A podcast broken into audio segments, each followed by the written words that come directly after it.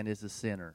He answered, Whether he is a sinner, I do not know. One thing I do know, though, I was blind, and now I see. They said to him, What did he do to you? How did he open your eyes? He answered them, I have told you already, and you would not listen. Why do you want to hear it again? Do you also want to become his disciples? And they reviled him, saying, You are his disciples, but we are disciples of Moses.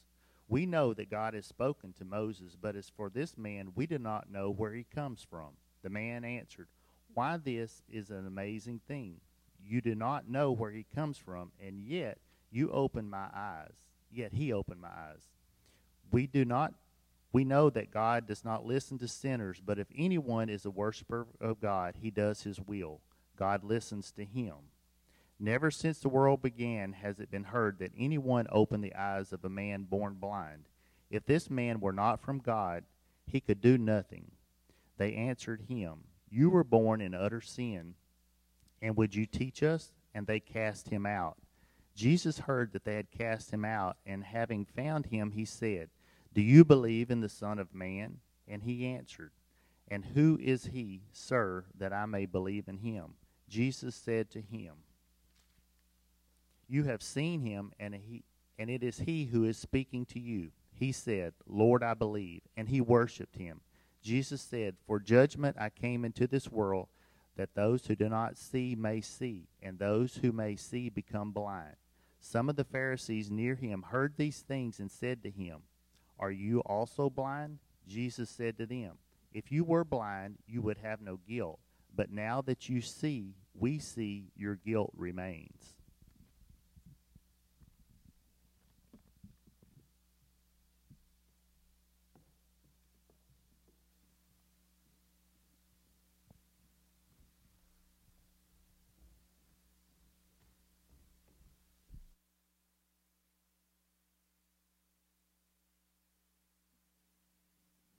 Excitement of the storm this morning. I, I didn't have my my mic. So John chapter nine is this amazing uh, narrative, and it's a detailed narrative. Rarely do you have uh, a narrative about one individual and what happened to one in, individual take this much space. And, and the Bible really wants us to focus on this blind man's healing and, and what God did through him.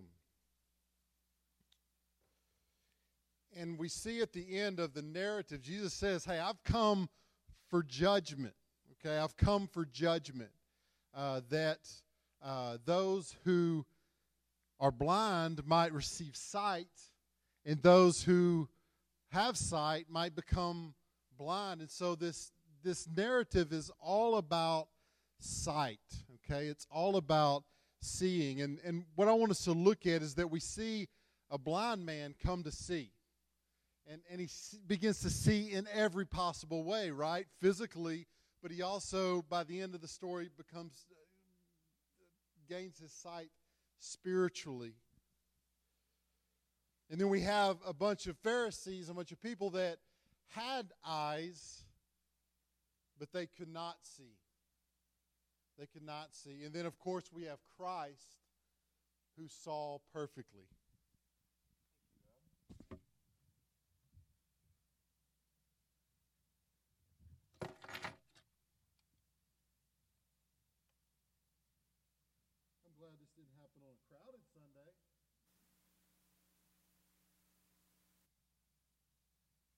Y'all for being here today. If uh, hopefully we won't need boats to get home. If you do, uh, Brother Donnie and Josh have opened up their houses to you to spend the day there.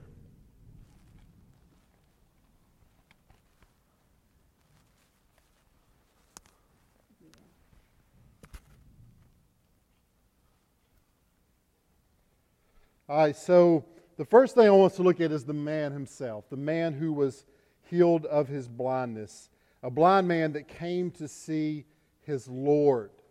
The first thing we see is that we're going to see as the narrative goes on, this man becomes more and more confident in who Jesus is. The first thing he says, he answered when they ask, of course, the crowd begins to say, okay, something's up. This guy that was always blind is now seeing. So What's the deal, man? And, and he said, Hey, the man called Jesus.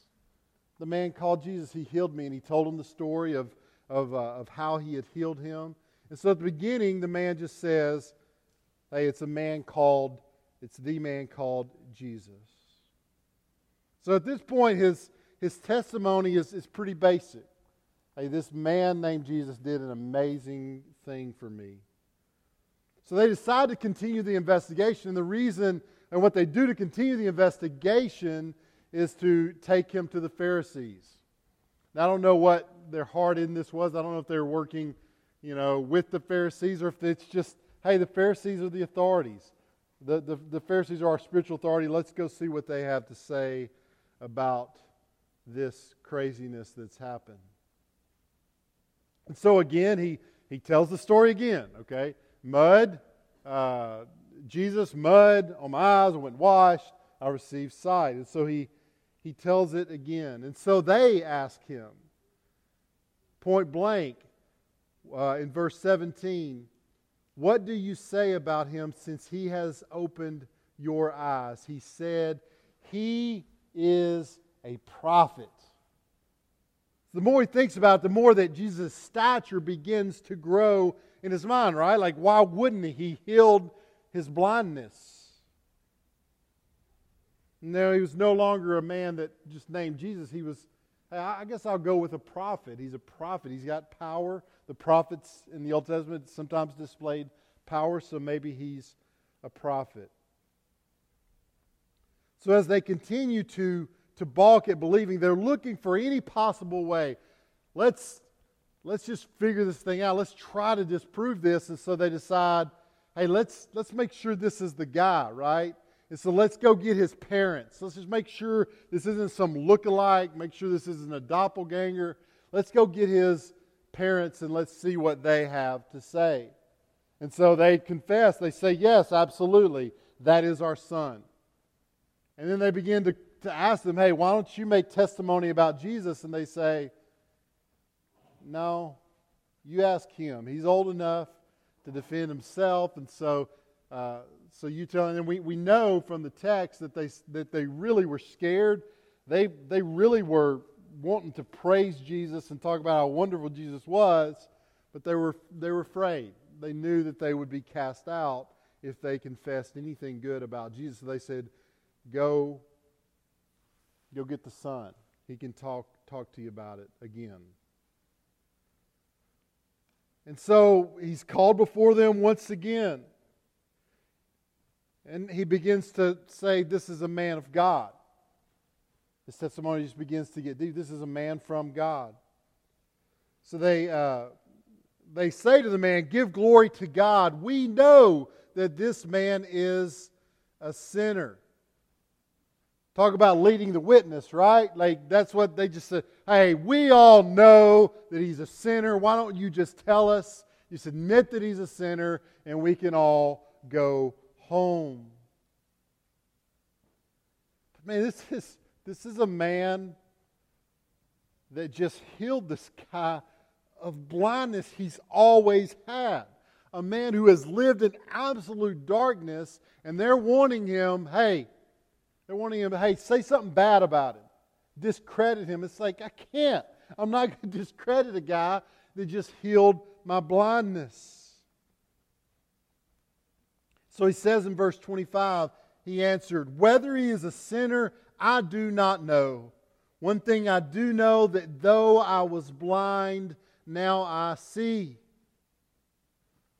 So he says, Guys, you're starting with what you don't know. I haven't I haven't followed the guy around all his life. I don't know whether or not he's a sinner. I don't know whether or not he's done some bad things. But what I can tell you is, is the fact that I do know is that I was blind this morning and now I see. So let's start with this amazing truth that we all know to be true. And they said to him, What did he do to you? How did he open your eyes? He answered them, I've told you already, and you would not listen. Why do you want to hear it again? Do you also want to become his disciples? This guy's getting on fire here. This guy, his parents might have been scared, but he's told this story several times now. He's sitting there with seeing eyes, and he's not going to have it. He's not going to be bullied by the intimidation of the Pharisees. And so he says, I've already told you. I've already told you multiple times about Jesus, the mud, and, and I washed and I received the sight. How many times do I have to tell you?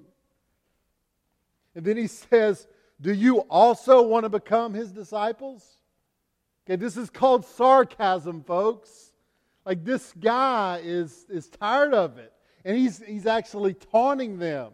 Hey, why do you want to know all these details? Do y'all want to become his disciples? And they reviled him, it says in verse 28, saying, You are his disciple, but we are, his, we are the disciples of Moses. We know that God has spoken to Moses, but as for this man, we do not know where he comes from. And so they say, oh, We don't know where this guy's from. And the, his reply in verse 30, the, the blind man's reply is, The man answered, Why is why this is an amazing thing. I mean, this is just the nicest way for this man to possibly say, How can you guys be this dumb? This is an, I am amazed and shocked by your stupidity here. He says, You do not know where he comes from, and yet he opened my eyes. We know that God does not listen to sinners, but if anyone is a worshiper of God and does his will, God listens to him. Never since the world began has, has it been heard that anyone opened the eyes of a, blind, of a man born blind. If this man were not from God, he could do nothing. He says, Let's look at the evidence. It's me, Exhibit A, this morning, darkness. Right now, how many fingers you're holding up? Hold up your fingers. I'll tell you how many fingers you're holding up. That's all you need to know to know that this man is special, and you cannot continue to discount him. You can't do it.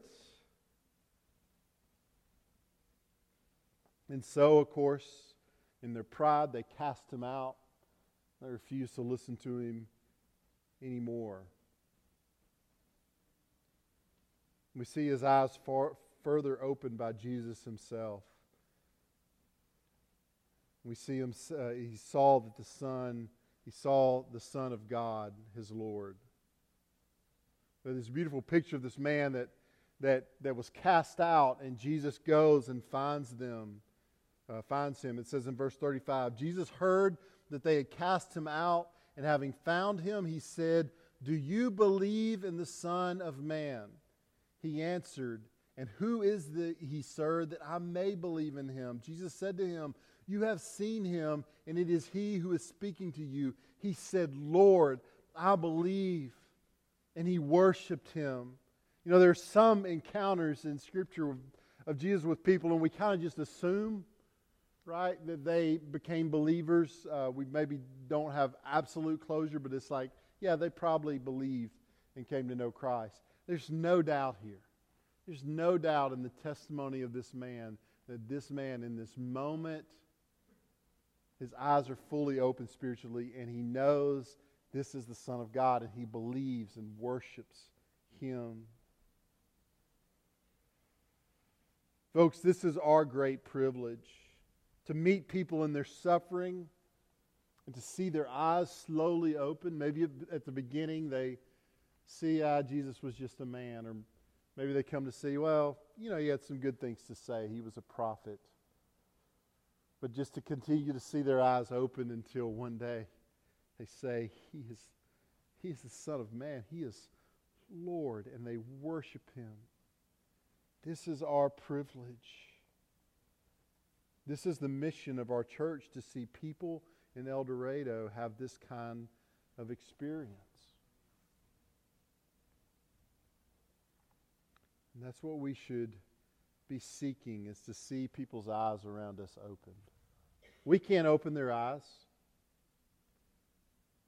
but their eyes will never be open until they receive the gospel, and we can give them the gospel. And let us be a church that is engaged in that. And then we see lots of men with eyes that don't see that do not see.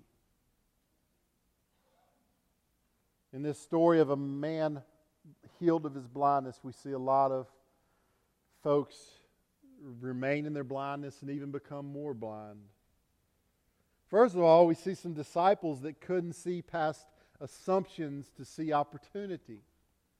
And well, we, we know the disciples were believers, we, uh, or, or all but one of them was, and we know that they believed in Jesus, but we know that there was a learning curve, that they, it took time for them to kind of understand how the world worked. And we see we see this in their question concerning the man's blindness. It says in verse 2 And his disciples asked him, Rabbi, who sinned, this man or his parents, that he was born blind?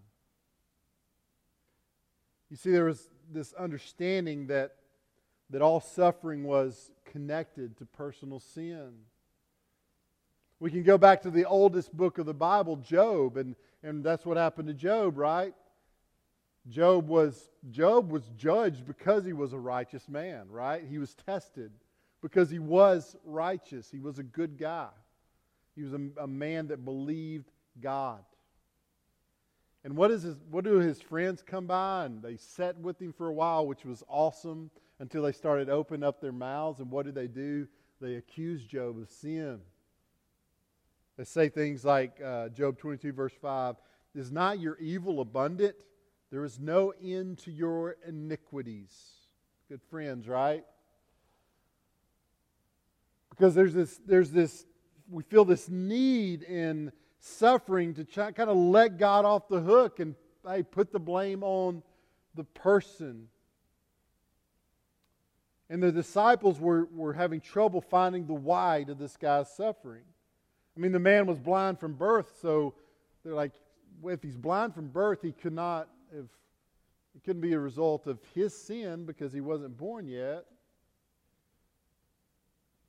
And then the question is so was it from his parents' sin, which doesn't really feel just because a parent's sin, he didn't sin, his parents sinned, so why should he receive the punishment? So there was this big question about why this suffering in this man's life, what was the sin that caused it? The reality is, is that suffering comes to us for different reasons, folks. Sometimes it is our choices. Sometimes we make bad choices, sinful choices, and because of that we suffer. Sometimes someone else sins against us or does a sin, and because of their sin, we go through suffering. And then sometimes it's just because of sin in general, because we live in a fallen world, right? cancer comes into our lives not because necessarily because of the direct sin of someone, but just because we live in a world where cancer exists because it's fallen.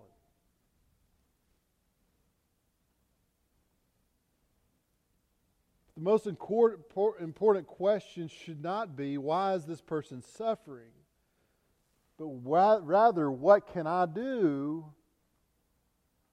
give grace to this sufferer? we will see in a bit that that's just what Jesus does, right? Jesus looks at it and says, so the works of God might be known. That's why this man is the way he is. It's an opportunity for God to work. We see a crowd that couldn't see past an un- unbelief to see a miracle. After Jesus makes spit out of the mud pie and, the, and, and, put in the man's eyes, he, he receives a sight. Obviously, the crowd is amazed by this because, I mean, this was a blind man, so he had very few options in life, especially in this day, in this, in this time of life, in this time of the world. There weren't, weren't many options. You could sit at the gates and sit in public places and hold out your cup and hope someone has mercy on you. And so he was likely a person that they all knew, that they saw often. And then suddenly he's walking around with his sight. It was so spectacular that the crowd divided. Some of them said, No, it's just got to be a guy that looks like him. And others said, I know what the guy looks like, and that's him. And the guy keeps saying, It's me. Like, I am, I'm the blind guy, or I was the blind guy, and now I'm not the blind guy. But instead of believing, instead of going to find Jesus, they take him to the Pharisees. You know what they should have done? They should have immediately said, Okay, we got to find this Jesus. We've got to find this Jesus because my, our eyes have seen something that we have never seen before. Let's go see what this Jesus has to offer us. But instead, they go to the Pharisees. We know they would be, had been better served going and finding in their belief in finding Jesus. We see Pharisees who couldn't see past the law to see grace. It says in verse 13 and 14, they brought to the Pharisees the man who had formerly been blind. Now it was the Sabbath day when Jesus made the mud and opened his eyes. Now, if you're, you've been following our series the entire time, you're like, Sabbath again? Another healing on the Sabbath? Like, this is why they keep, Jesus keeps getting in trouble. It's like, is he doing this on purpose just to stir up trouble? And once again, their, their response is typical in verse 16. Some of the Pharisees said, The man is not from God, for he does not keep the Sabbath. So, right back in chapter 5, we have the, the man who was Jesus healed, picked up his mat, and so it became a huge fiasco that, that Jesus just continued to deal with in his entire ministry. And he tries to explain to them look, the Sabbath exists for man not man for the Sabbath. And that was Jesus' teaching. And, and the Sabbath is for good works. And so Jesus, it's like, they just couldn't see that this is an amazing, wonderful thing. A blind man made whole. And instead, they say, oh, he broke the law. The Pharisees were men who could not see past the law to see the graciousness of God. When Jesus is defending his Sabbath healing back in chapter 7, he says, Judge with right judgment. Look and perceive. And these Pharisees could not see past the law to see the grace that Jesus was there to give. But make no mistake, there were those who were seeing. Right, verse 16, but others said, How can a man who is a sinner do such things? Uh, and there was a division among them. There were some of them that this miracle was just too far for them not to believe. They said something is up about this Jesus.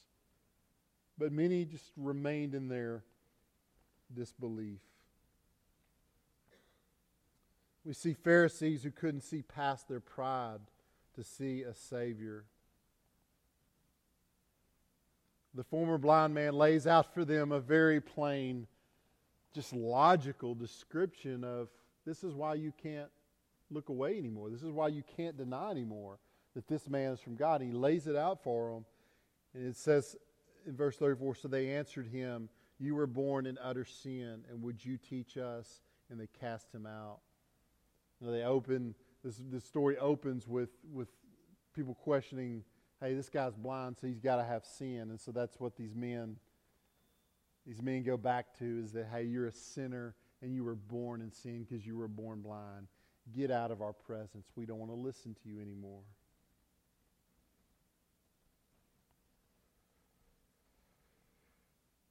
So Jesus Jesus has said this, for judgment I came into this world, that those who do not see may see, and those who see may become blind. Some of the Pharisees near him heard these things and said to them, Are we also blind? And Jesus said to them, If you were blind, you would have no, have no guilt, but now that you say, We see, your guilt remains. And here's what Jesus means here He says, The fact that you just go on pretending like you're not blind is the reason you're not going to be able to receive the cure.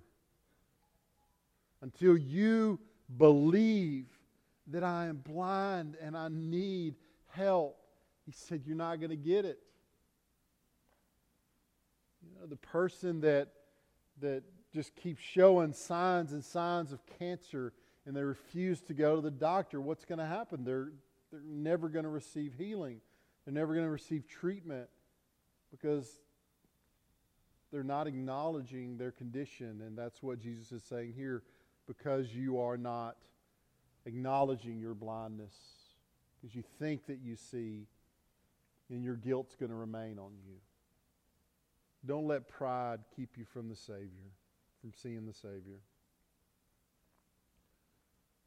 Then we see uh, in this story a Savior who sees all, a Savior who sees perfectly. He saw a man, first of all, or better yet, he saw a person. It says in verse 9, as he passed by, in, in, in verse 1, as he passed by, he saw a man blind from birth.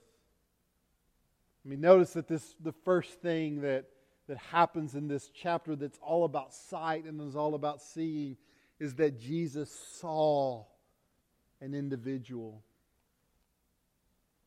He, see, he sees him so much that his, his disciples see him.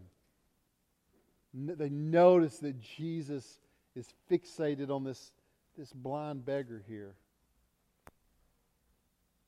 And so they begin to ask questions about him. Over the last several chapters, Jesus has he's been dealing in crowds, right? He's been multitude of the feeding, after the feeding of the, of the uh, fish and loaves, and, and then he's been dealing with uh, people at a festival uh, in Jerusalem. And so he's been dealing with crowds, but he's getting down to what, man, he loves to do, and that is to see and minister to the individual, to see the person.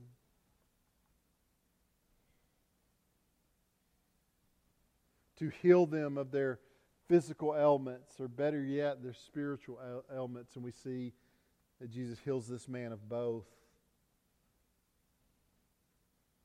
He and his Father and all of heaven share, they share in this great love of the individual. Luke 15 teaches this well, right? Verse 7 Just so I tell you, there will be more joy in heaven over one sinner, one sinner who repents, than over 99 righteous persons who need no repentance. Verse 10 Just so I tell you, there is joy before the angels of God over one sinner who repents. Folks, I want you to think about something. The joy of heaven is not over just over the huge conference or the huge rally where hundreds come to know Christ, although that's wonderful know that any of us who would bring one into the kingdom through proclaiming the gospel, there's absolute joy, and we are operating like Jesus operated in seeing the individual. So never underestimate the joy you can bring in heaven by bringing in that one person that so desperately needs grace in their suffering. Second, we see that Jesus not only saw the man, he saw the opportunity. While this, the disciples saw in this man a theological question, Jesus sees an opportunity for God's work, for God's grace. As Jesus answers them, if uh, it was not that this man sinned or his parents, but that the works of God might be displayed in him. Jesus saw this man's need as an opportunity for God to display, to be displayed in His grace. Sometimes, I think in people suffering, we can get caught in uh, analysis paralysis, right? Hey, I wonder why they got into this suffering. I wonder why they're suffering. I wonder if it was nature or nurture that brought them to this suffering. Was it because they didn't have an involved father or mother? I wonder if their poverty was caused by their addiction, or I wonder if their addiction was caused by their poverty. I wonder if they should have picked a different major in school so they could get a job and not be in poverty and not be suffering. Instead of asking whether someone's suffering is their fault or someone else's fault, why not ask yourself, is there anything that I can do to give grace to this suffering person? That should be the question on our hearts. How can I get the good news of the gospel to this person?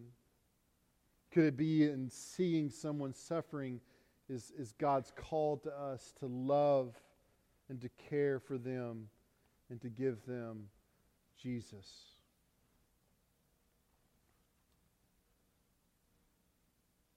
And thirdly, he saw not just a man and not just opportunity, but he saw a worshiper. In verse 35, Jesus heard that they had cast him out, and having found him, right? So Jesus was not finished with this man because as, may, as amazing as his physical healing was, there was a deeper healing that Jesus sought to bring to this man's life.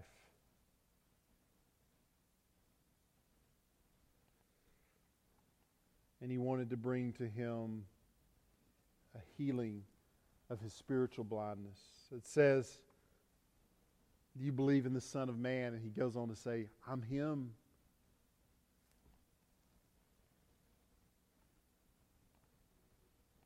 He calls him Lord and he worships him.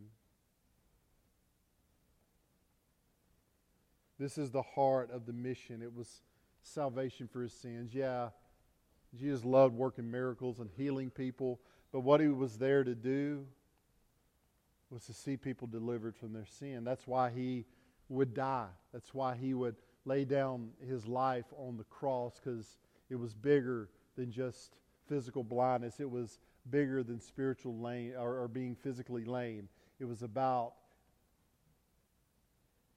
the plague of every human heart, and that is the plague of sin and its consequences, and that was Jesus' mission. Do you see, do you see with those kind of eyes? You see in your life a mission to see people made into worshipers of God. So, in conclusion, I want to say, I want to ask, are you blind? I mean, this is probably the all stars here because we braved the storm but I think maybe even this all star group of faithful church members, we all, you all need to ask yourself Am I blind? Have I truly had my eyes opened to my need for a Savior? Don't be like the Pharisees who were content in their blindness or didn't see their blindness, but would you turn to Christ so that your eyes would be open this morning? And then, Christian, ask yourself do you see in the suffering of others the opportunity for God to work through you? The people at, at work that are having marriage problems, the people at your school that are having problems at home with their parents, the, the people that you're uh, in your family that just found out they have cancer. Is it's an opportunity for God's grace to be displayed.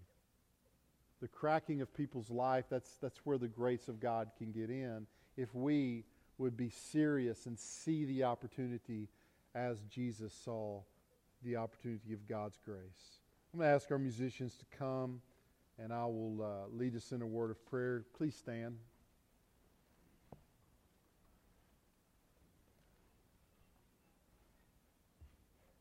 Dearly Father God,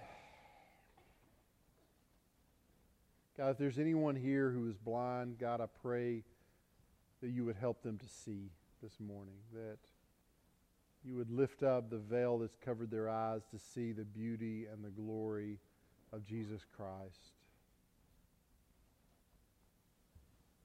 God, uh, there are things in our life that we see wrongly. God, I pray that you would give us the correct sight to see things the way you see them.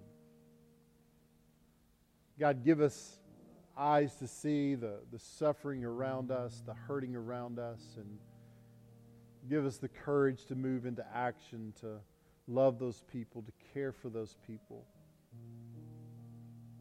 no matter what they did or someone else did or what they didn't do to get in the situation, God, help us to be people to see, a, see an opportunity to pour God's grace into others. God, move in our hearts this morning. God, help us. Put on our hearts the suffering around us that so desperately needs our attention and our love, and most of all, your glorious gospel. In Jesus' name I pray. Amen.